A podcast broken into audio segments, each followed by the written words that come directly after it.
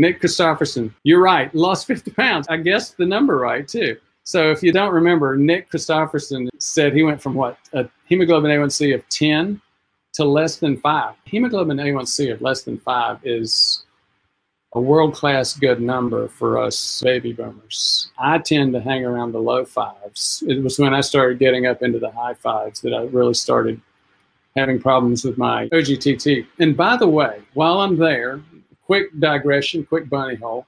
You know, there was an article in the New England Journal about three or four years ago that looked at the death rates based on hemoglobin A1C.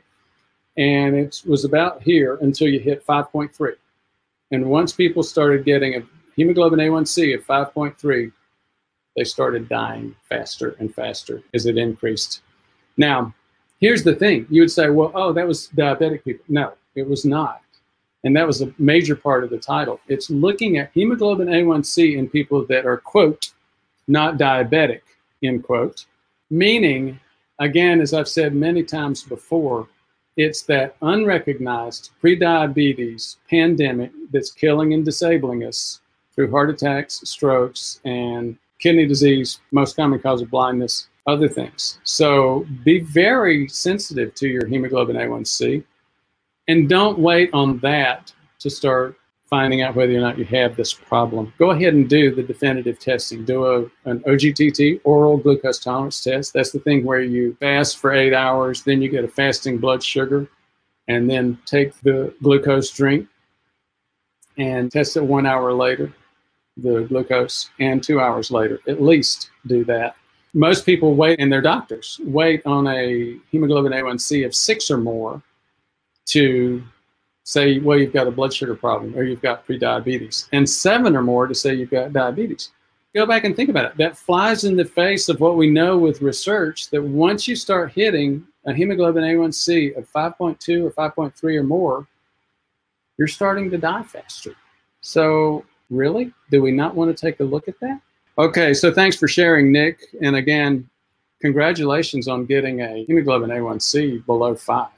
I am jealous. So Kathy Topia is clarifying. I'm 54 and I have an A1C that is 5.5. Very good. You should get an OGTT, an insulin survey on that. And when I say very good, 5.5 is not a great number. You know what the numbers are after having heard this conversation. Nick Christopherson, this is the fellow that lost 50 pounds and decreased his hemoglobin A1C from 10 plus to 5 minus, less than 5. Also having 12 hours of no food or water. Then having eight hour eating window. Excellent. That's called closing that eating window. A lot of people, what, what's that most often called? It's most often called intermittent fasting, or you could also call it skipping breakfast for most folks. It's better to skip dinner if you're going to do that, but that's harder to do for social reasons.